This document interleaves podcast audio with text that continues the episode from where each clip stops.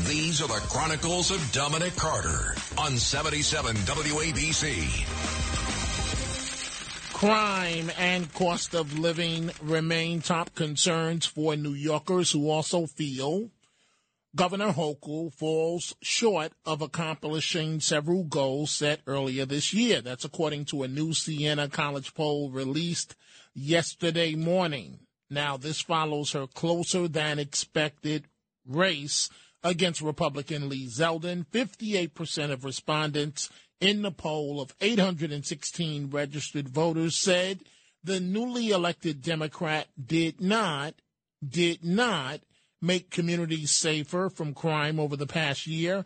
Just 22% said she did. Another 11% had mixed feelings about her performance on public safety.